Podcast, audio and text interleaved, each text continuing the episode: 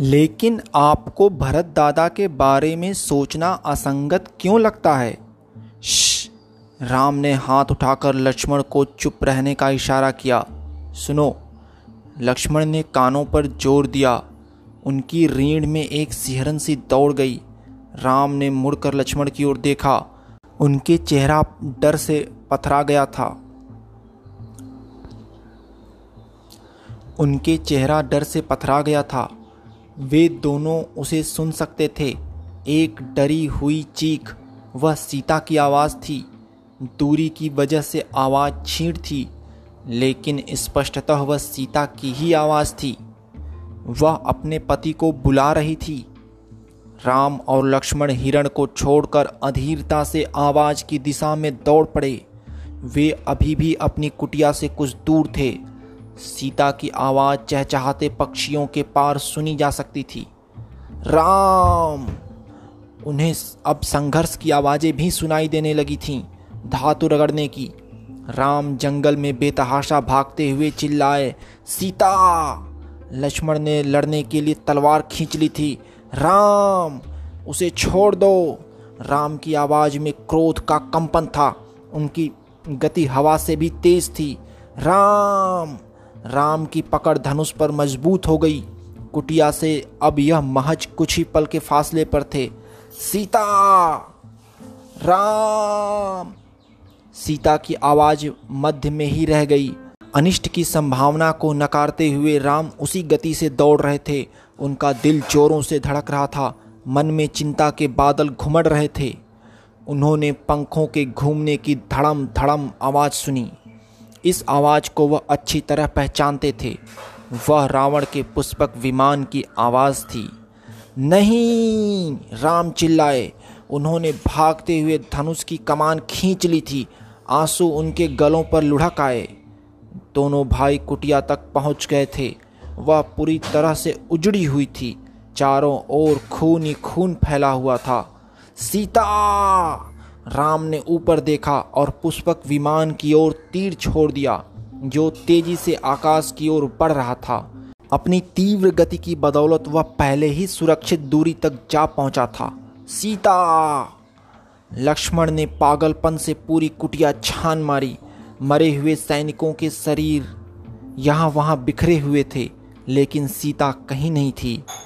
राजकुमार राम! राम उस दुर्बल आवाज़ को पहचान गए। वह खून में लिपटे उस नागा के शरीर की तरफ़ बढ़े। जटायु, बुरी तरह से घायल जटायु कुछ कहने की कोशिश कर रहा था। वह, क्या? रावण, अपहरण, उनको क्रोध से तमतमाए राम ने आकाश की ओर देखा और उन्होंने तड़प कर आवाज़ लगाई, सीता! अध्याय दो। तैंतीस साल पूर्व करछप घाट, पश्चिमी सागर, भारत। प्रभु परशुराम, दया करें, सप्त सिंधु के अधिपति साम्राज्य, कौशल के चालीस वर्षीय राजा, दशरथ ने मन ही मन कहा, सप्त सिंधु के सम्राट, अपनी राजधानी अयोध्या से कूच करते हुए पश्चिमी घाट पर पहुँचे थे।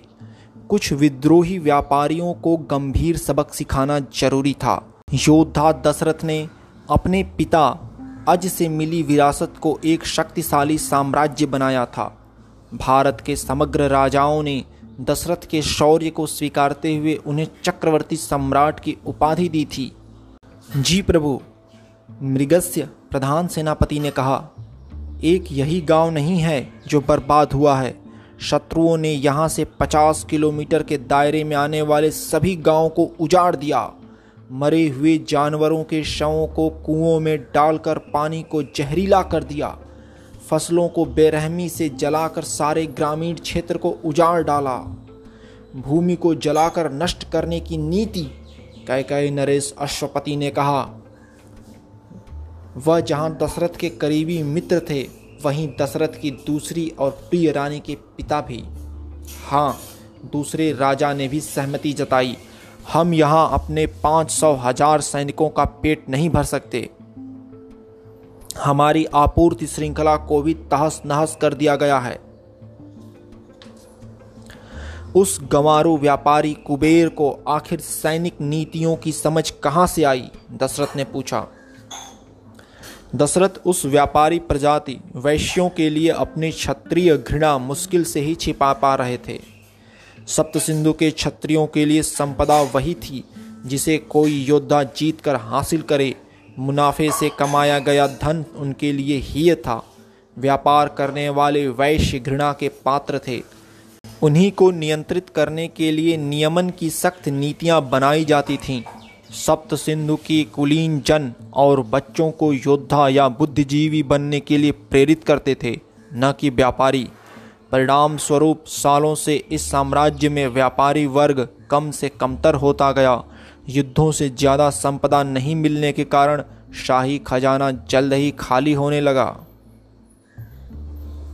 मुनाफे के अवसर को भाप कर लंका द्वीप के व्यापारी राजा कुबेर ने सप्त सिंधु साम्राज्य में अपनी व्यापारिक सेवाएँ मुहैया कराने का प्रस्ताव दिया।